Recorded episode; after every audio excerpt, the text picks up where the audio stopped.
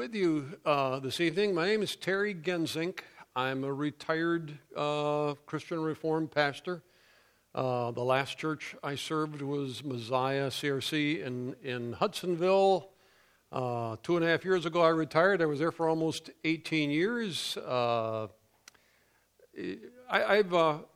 heard a lot of good things about Ivanrest Church over the years because for probably the last 18 years, I've been in a book club with three other Christian Reformed pastors. We meet once a month at the Cracker Barrel restaurant to talk about a book we've read, that we've selected together, and then talk about things that preachers talk about. And for the last good number of years, I'm not sure how many, Tony Meyer has been one of the four. So I hear pleasant things about you folks, and I think that's actually the reason I got the invitation to be with you this evening.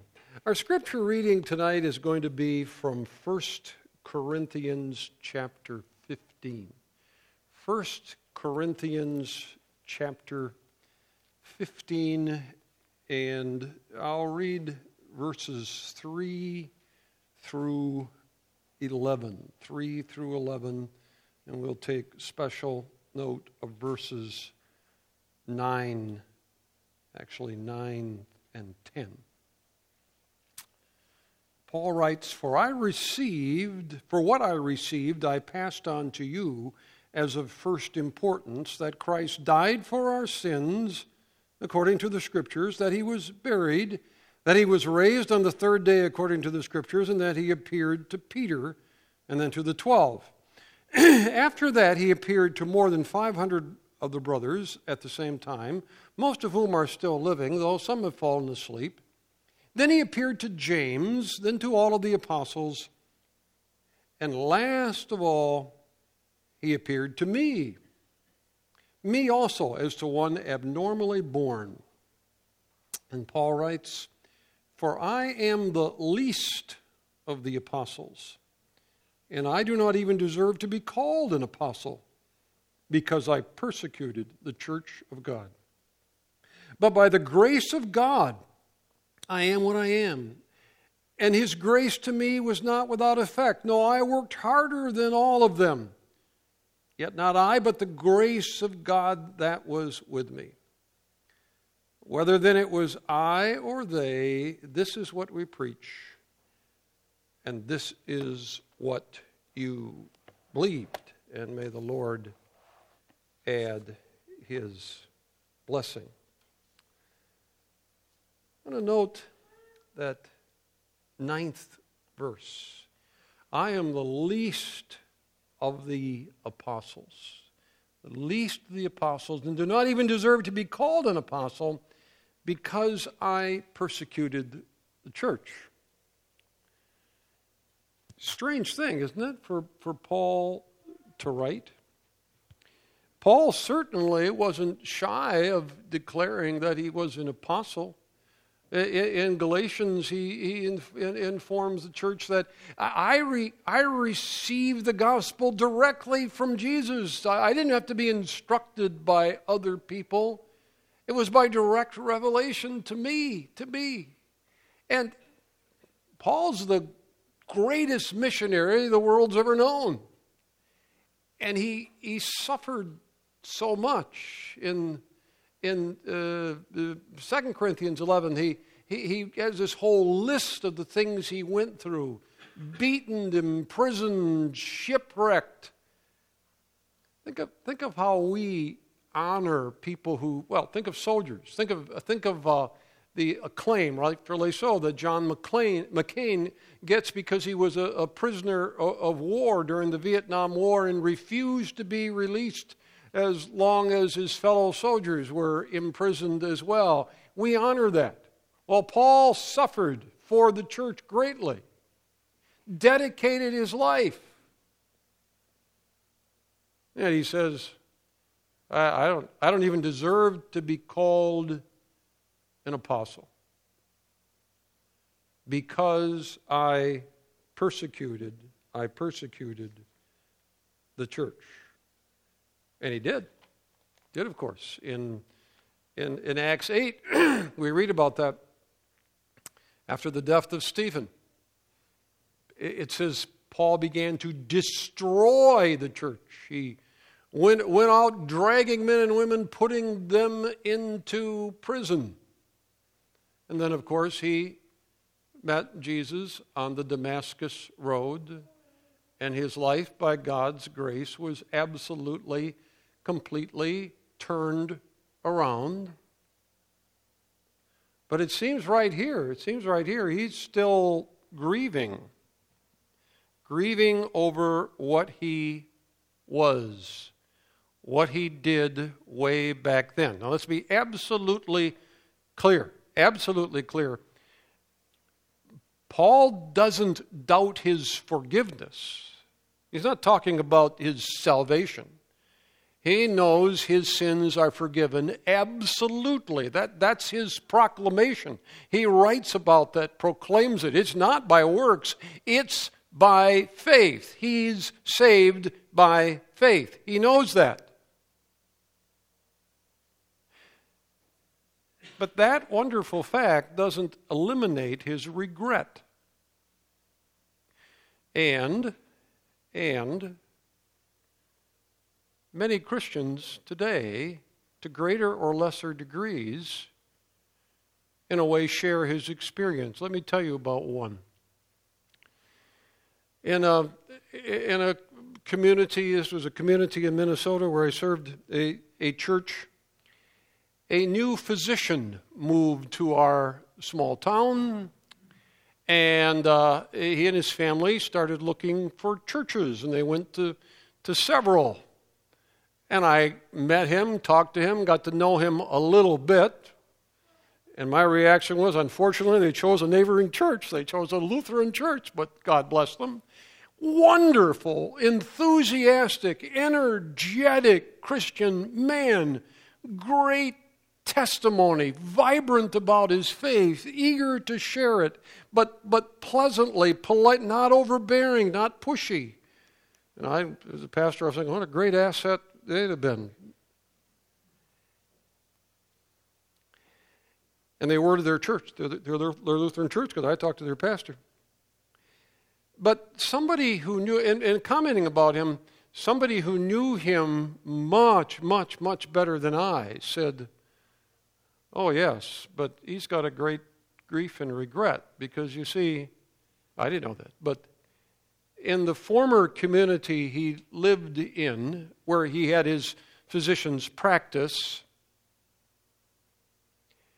he left his wife and family, married his nurse, and took off, or he didn't leave then, but started a new family. Destroyed two families, he and that nurse did. She had a family, she had children too. She had a husband and children. He had a wife and children. And then, after both exes were remarried, the Lord grabbed hold of his life, their lives. Changed them all around. I don't know if he was a genuine Christian before. He had a church membership. I don't know anything about that. Afterwards, he certainly emphatically was, but he couldn't do it over. He couldn't do it over.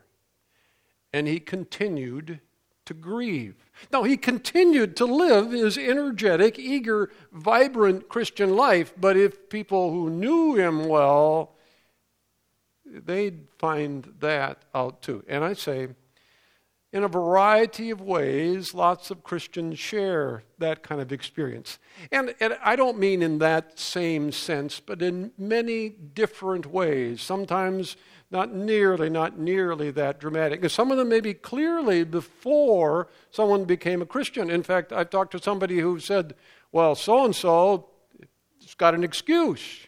He blew it, and he wasn't a Christian yet. He didn't know better, but I knew better because I was. Could say Peter knew better too when he denied knowing Jesus 3 times. David certainly knew better. He was a believer. Sometimes we blow it, when we know better. And sometimes they aren't, I'm not talking about necessarily definite, dramatic experiences. I remember talking to someone once who really regretted it was when my kids were growing up, I was really a lousy father. I'm a much better grandfather than a father, but he regretted. He regretted how the whole way he conducted his life when his children were little. Sometimes the things we struggle with are long past. I mean, Paul's persecuting the church was long past. He didn't have any struggles with that anymore. But sometimes the things that we've struggled with in the past, we still struggle with today. Well, what do we do about that? What do we learn from Paul? Paul is instructive. Paul says, thinking about that, but by the grace of God, I am what I am. And his grace toward me was not without effect, No, I worked harder than all of them, yet not I, but the grace of God that was with me. The grace of God that was in me. I want to emphasize here two things that Paul emphasizes. In fact, this will be the rest of this message. The grace of God, and I worked harder. The grace of God, and I worked harder. But then he comes back and says, yeah, when I worked harder, that was the grace of God too. It was the grace of God working in me. A few things first about all of that. First, grace. What's grace? Well, sometimes we define grace by the first letters of the word. G-R-A-C-E, God's riches at Christ's expense. I have just a simpler kind of definition. Grace is getting something good from God that we don't deserve. Something good from God that I don't deserve. That there are so many things, but for Paul's purposes and ours and very, very basic, I want to suggest to you two things. And there's more than this, but this is a way of summarizing. God's grace for Paul and for us is for forgiving my sins. But it's also for changing me. And that's what Paul experienced. I believe that's what Paul is talking about here when he says, by the grace of God, I am what I am. By the grace of God, I received his forgiveness. I received his salvation. He washed away my sins. I'm free. I'm bound for heaven. I'm not worried about. I'm not guilty anymore. It's all been laid on Jesus.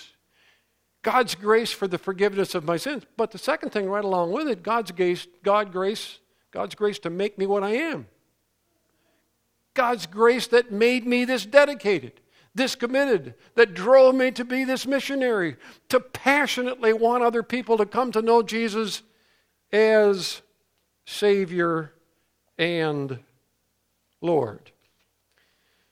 And what I'm going to suggest for this message is those two things are so true for us as well. But now, sort of an aside, backing off a little bit for something, a couple things for you to think about. It is very possible, I'd say likely, that some of you are thinking, well, yeah, that may be true for some people, like that doctor, but I really never have that. I've simply grown up in the Christian faith. And of course I'm a sinner. I know I'm a sinner. I need Jesus for salvation. I need to have my sins forgiven. But I just haven't committed any big sins. A couple things for you to think about.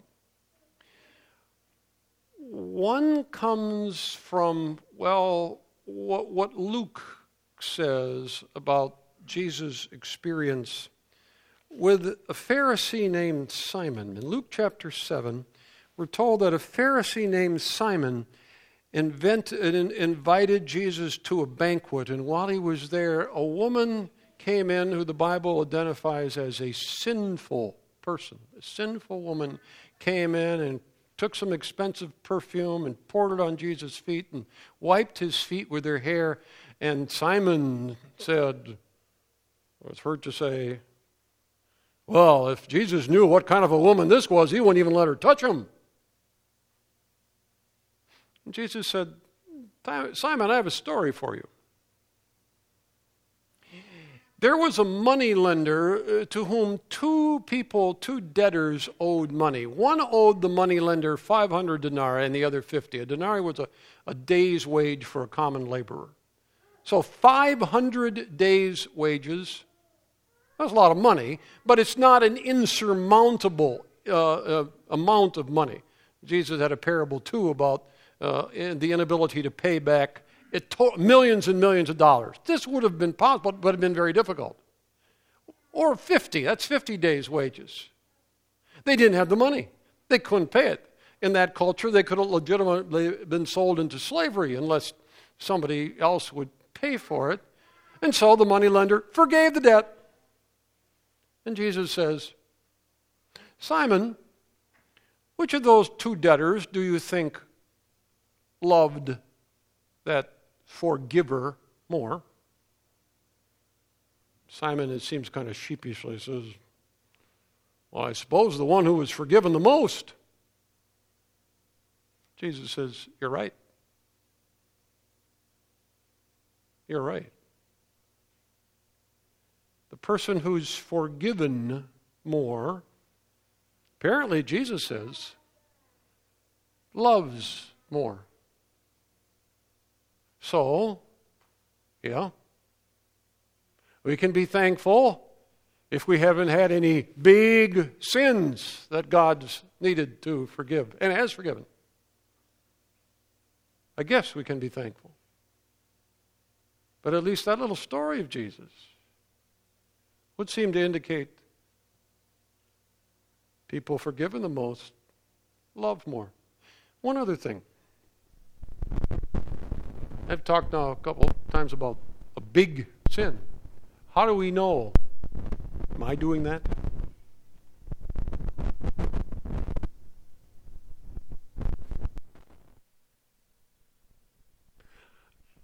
How do we know what's a big sin? In 2 Corinthians chapter 10, Paul talks about some of the people who criticized his ministry. And he said, we're not like them. Those people, they measure themselves by themselves. When they do that, when they measure themselves by themselves and compare themselves with themselves, they're without understanding. Really saying they're foolish. So how do I know in God's eyes how big or bad or minor or insignificant are my sins? Just to think about. But we're thinking about Paul and the grace of God. The grace of God to forgive my sins and the grace of God to change me. One other thing about thankfulness for forgiveness. And I'll make another reference to this later on. It was a good number of years ago. I had a man sitting in my office whom the Lord had done a wonderful thing in his life, changed him around. He'd been a Christian before, but by his own testimony, he'd say, just barely. But God changed him. And we're talking. Suddenly, he starts to weep. And, oh my, what did I say? Did I offend him? I said, I'm sorry. Did I say it? Oh, no. No, you didn't say anything. It's just, I've been forgiven so much. And he had. That realization, I've been forgiven so much, caused him to weep. Oswald Chambers has written, when we really, really understand the grace of God to forgive our sins, we don't feel guilty. because we know we're not guilty. Says Chambers, we feel unworthy.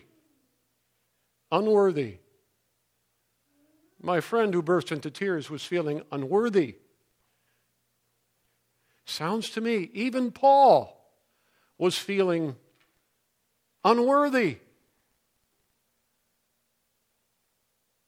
Good for us all to feel unworthy, because we are unworthy of that grace. But now, going on to grace and working harder. Grace and working harder. I have an illustration. I want to say, this is a made-up story, because I'm going to talk about something with my wife, and this didn't really happen. I've preached this sermon before, and somebody thought it was a real thing. It's not. It's not. But let's imagine that my wife has an antique vase that she got from her great-grandmother. Imagine that. She got it from her great-grandmother, and it is precious to her. She loves it. It sits in a prominent place in our home on a pedestal on a thing, and it's beautiful, and she dusts it, and she... one day, I get really upset about something, and I'm angry, and I'm agitated, and I rush through the house, and I knock over the vase, and it falls on the floor, and it breaks and shatters, and she tries to fix it, and I try to fix it. It's irreparable. I say, I'm sorry. Will you forgive me? And she says, yes. And she never mentions it again. In fact, I can never tell that there's any effect on our relationship. Not at all. Wow. You know, the weeks go by, the months go by, and no indication. That's hard. Never mentions it. I'm forgiven. And now I'm thankful. By the way, not to mention old hurts. That's something major. A good number of years ago at Messiah Church, a man, a member of the congregation who was a recovering alcoholic, and he had stopped drinking years and years before, but it had been a pretty wild time while he was drinking, gave a testimony in front of the congregation. And among the other things, he said, he complimented his wife, and he said about her, this will be a direct quote. And Mary has never once brought up any of all those rotten things I did while I was a drunk. That's a significant compliment. Okay, think about it. If that has happened to me, when I think about my knocking over that vase, what will it make me think of? I submit to you, it's going to make me think, what a wonderful wife I have. And in the same way, when I remember my sin and failure, it's going to over and over again remind me of God's love and grace. And when I see that spot where the vase used to be, I can't help but remember what I did. And that's not bad. Actually, that's good. Because I remember what I did, and I think about what I did, but I also think, wow, what a wonderful wife I have. And when I think about my failure, 50 years ago, 20 years ago, yesterday, I think, oh, how great, how wonderful is God's love and grace. Sometimes we're told our sins are all forgiven, they're done, they're nailed to the cross, you forget about them. I'd say, no, don't. Don't forget about them. Know that they're nailed to the cross. Know that they're forgiven. Don't feel guilty, because you're not guilty. We've been covered over with the blood, with the righteousness of Jesus Christ. The Catechism says that God grants and credits to us the perfect satisfaction, righteousness, and holiness of Christ. I'm forgiven. But the knowledge of that forgiveness ought to appreciate God's love and grace all the more. I have a wonderful wife. But, second thing that goes right along with that. Let's suppose a little later, like tomorrow, I get angry and agitated and upset again, and I'm rushing through the house. I hope it's going to say, whoops, slow down, fella. I don't want to knock something else over. I don't want to cause any more problems. I don't want to break anything else. And in the same way, the memory of my failure ought to make me work harder to avoid sin. It ought to make me cautious, especially about the things that I have a weak area in. I hope King David did that. I hope we do that. I hope a recovering alcoholic, depending on the circumstances, stays out of bars. Working harder to avoid sin, you can apply that in a great, great variety of ways.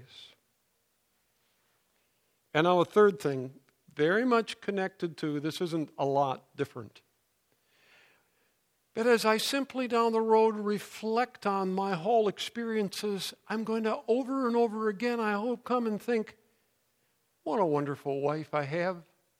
And it's going to make me specifically now not try to avoid specific sins like carelessness and rushing through the house in an angry way. It's not simply going to remind me of my wife's love, but it's going to say, how can I be a better husband? How can I serve her more? And in that same way, I suggest remembering my failure inspires me to work harder, not now specifically to avoid sin, but to work harder at obedience and service. And I think that's what Paul did. The grace of God has made me what I am, and I worked harder. This understanding of who I am has made me work harder, but it's not me, it's the grace of God working in me. And we could add, by His Spirit, God is molding me and shaping me over and over again. And I'm hurrying on because there's one other point. You can look at these things. It's going to go off the screen in just a moment. But remembering my failure reminds me of God's love and grace. It makes me more careful to avoid sin, and it inspires me to work harder at obedience and service. But Paul did something else. He willingly shared his past. That's what this chapter is. He writes about it. Writes about it in Galatians 2. He shared his past. A number of years ago at Messiah Church, a young couple joined, and the man didn't drive. And just in conversation, he shared why he didn't drive. It hadn't been that long ago that he got out of jail for, I think, his third DWI. And he couldn't drive for a couple years. His wife had to drive him around, and it was a big inconvenience. He wasn't angry. He wasn't bitter. He was really thankful for how things had worked out.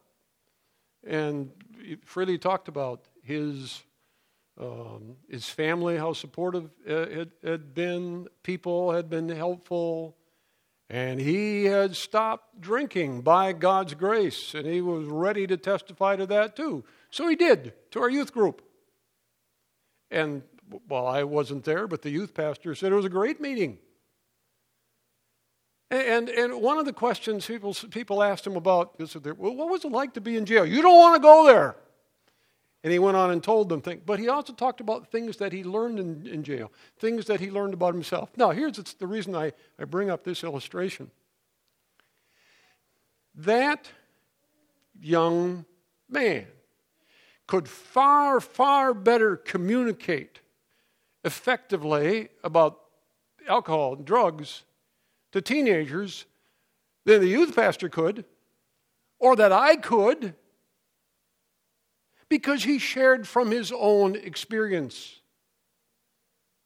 And they were impressed by his willingness to share. Since they're talking about being in jail, let me give you another one. Some time back, I talked to a father whose young adult, late teen son ran the risk of going to jail. Thankfully, it didn't happen. But for a while, they thought he might. And the father shared this with a youth leader at his church, who I think was about 30 years old. And the youth leader knew the young man from the youth group back when, and the youth leader said, "Oh, I'll talk to him. I've been in jail." Oh. Now then there's this, you know when you hear that, you know what you're all thinking? What was he in jail for? He drove the getaway car in a bank robbery.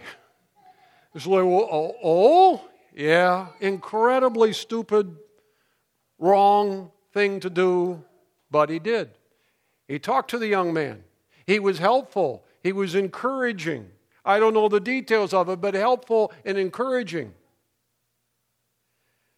But you know what impresses people who hear the story? That the youth leader was willing to say, "Yeah, I've been there too." And that's why I give these two illustrations.